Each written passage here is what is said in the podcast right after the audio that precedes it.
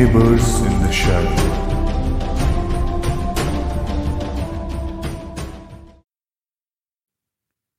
उन्नीस के दंगों और हिंसा के बाद भी पाकिस्तान अपनी हरकतों से बाज नहीं आया 1948 में उसको इस बात का डर सताने लगा कि कहीं कश्मीर के महाराज इंडिया में शामिल ना हो जाए तो उसने ट्राइबल इस्लामिक फोर्सेस के साथ मिलकर कश्मीर के कुछ हिस्सों पर अटैक करना शुरू कर दिया, जिससे हिंदू महाराजा हरि सिंह को भारत की सैन्य शक्ति मिलने के लिए डोमिनियन ऑफ़ इंडिया में अपनी रियासत के डिसोल्यूशन पर साइन करना पड़ा।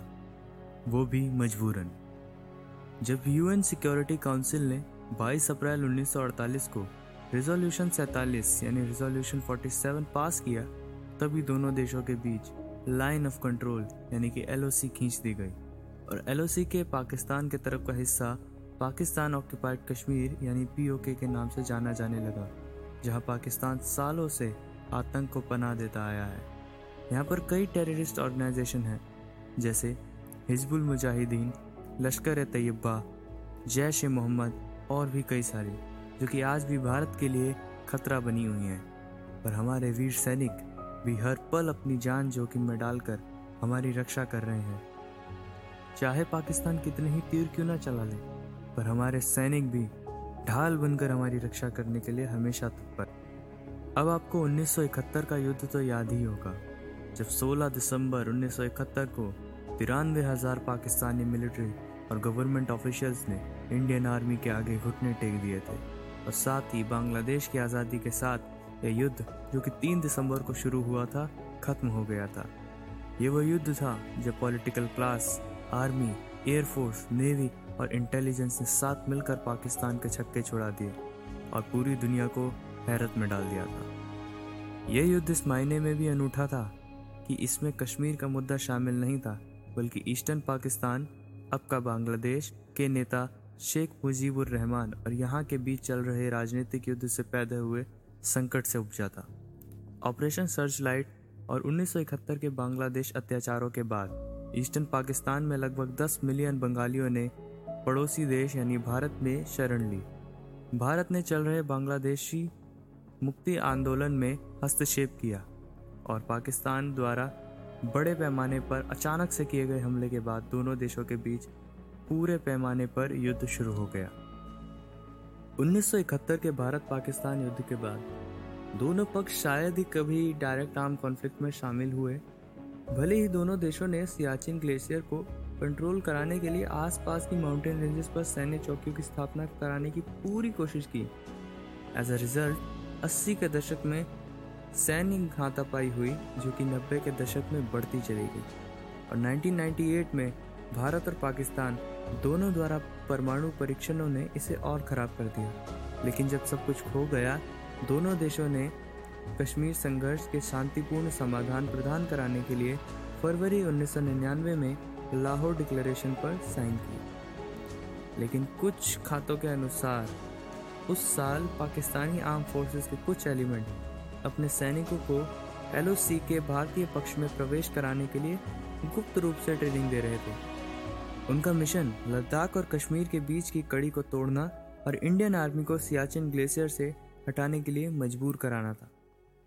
शुरुआत में इंडियन आर्मी को इस घुसपैठ की प्रकृति के बारे में बहुत कम जानकारियाँ थी। ये मानते हुए कि वह जिहादी थे, इंडियन आर्मी ने उन्हें कुछ ही दिनों में बेदखल कराने की उम्मीद की। हालाँकि बाद में उन्हें एहसास हुआ कि पाकिस्तान की ओर से हमले की पूरी योजना बहुत बड़ी थी और उन्होंने एलओसी पर भी घुसपैठ देखे। भारत सरकार ने ऑपरेशन विजय के साथ आत्मविश्वास से जवाब दिया और उन्होंने लड़ने के लिए लगभग दो लाख भारतीय सैनिकों की भर्ती की। और 26 जुलाई 1999 को समाप्त हुए युद्ध को हर साल उस दिन कारगिल विजय दिवस के नाम से याद किया जाता है और ये दिन प्रत्येक भारतीय के लिए एक गर्व का दिन होता है और इस प्रकार पूरे देश में ये बड़े पैमाने पर भी मनाया जाता है।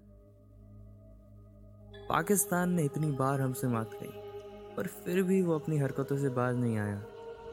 18 सितंबर को सुबह लगभग साढ़े पाँच बजे चार आतंकवादियों ने तड़के घात लगाकर एलओसी के पास उरी में भारतीय सेना के ब्रिगेड हेडक्वार्टर पर हमला किया। कहा जाता है कि उन्होंने तीन मिनट में सत्रह ग्रेनेड दागे। तंबू के साथ एक रियर एडमिनिस्ट्रेशन बेस कैंप में आग लग गई। हमले के दौरान सेना के सत्रह जवान मारे गए। एक अतिरिक्त 19 से 30 सैनिकों के घायल होने की सूचना मिली। छः घंटे तक चली मुठभेड़ में चारों आतंकवादी मारे गए। तलाशी अभियान जारी रखा गया और उन अतिरिक्त आतंकवादियों को खदेड़ दिया गया, जिनके बारे में सोचा गया था कि वे जीवित हैं। मारे गए सैनिकों में से अधिकांश दसवीं बटालियन डोगरा रेजिमेंट और छठवीं बटालियन बिहार रेजिमेंट के थे। घायल सैनिकों में से एक ने 19 सितंबर को नई दिल्ली के आर अस्पताल में दम तोड़ दिया। गुरदासपुर और पठानकोट में इसी तरह के फिदाइन हमलों के बाद उरी हमले ने भारत में उच्च स्तर की चिंता को जन्म दिया। अगले दिन भारतीय सेना ने कहा कि उसने हमलों के मद्देनज़र काफ़ी संयम दिखाया था, लेकिन वह जवाब देना जानता है और वह जवाब देगी। जब सही समय आएगा, तब जवाब देगी। और उन्होंने ऐसा किया भी। उन्होंने सर्जिकल स्ट्राइक की पाकिस्तान के खिलाफ और मुँह तोड़ जवाब दिया। और पाकिस्तान ऐसे कहाँ मानने वाला था? अवंतीपोरा के पास लेतपोरा में लगभग दोपहर के तीन बज के पंद्रह मिनट पे। सुरक्षा कर्मियों को ले जा रही एक बस में विस्फोटक ले जा रही एक कार ने टक्कर मार दी। इसने एक विस्फोट किया जिससे छिहत्तरवीं बटालियन के 40 सीआरपीएफ के जवानों की मौत हो गई और कई अन्य घायल हो गए घायलों को श्रीनगर की सेना बेस अस्पताल में ले जाया गया। पाकिस्तान स्थित आतंकवादी समूह जैश ए मोहम्मद ने हमले की ज़िम्मेदारी ली थी। उन्होंने काकापुरा के 22 वर्षीय हमलावर आदिल अहमद डार का एक वीडियो भी जारी किया, जो एक साल पहले समूह में शामिल हुआ था। डार के परिवार ने उसे आखिरी बार मार्च 2018 में देखा था, जब वह एक दिन साइकिल पर अपने घर से निकला और फिर कभी नहीं लौटा।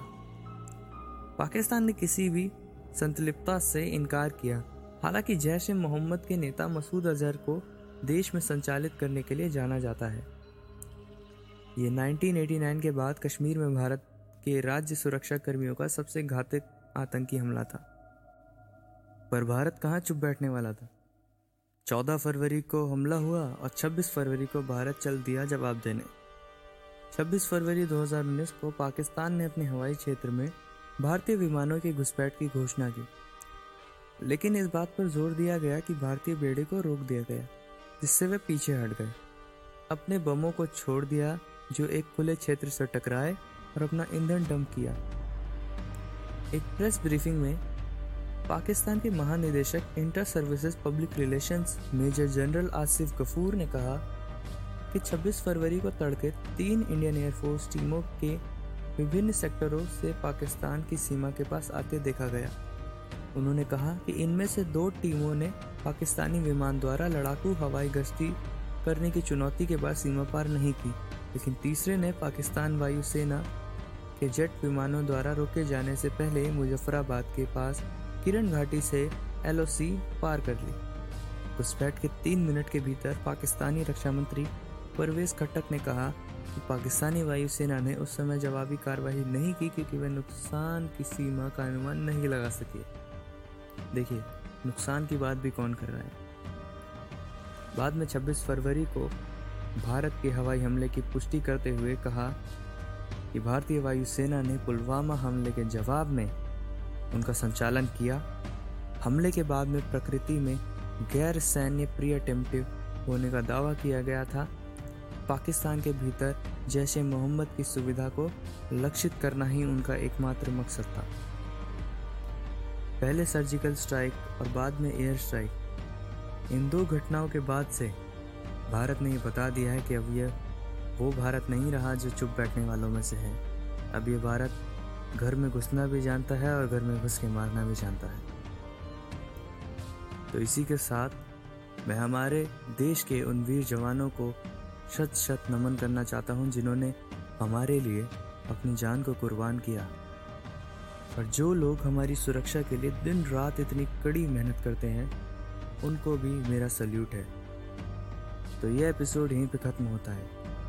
मैं उम्मीद करता हूँ कि आपको इस एपिसोड से काफ़ी कुछ जानने को मिला होगा और आपकी अगले एपिसोड के लिए उत्सुकता बहुत ज़्यादा बढ़ गई होगी। तो बस बने रहिए हमारे चैनल पर। हम उम्मीद करते हैं कि आपको हमारा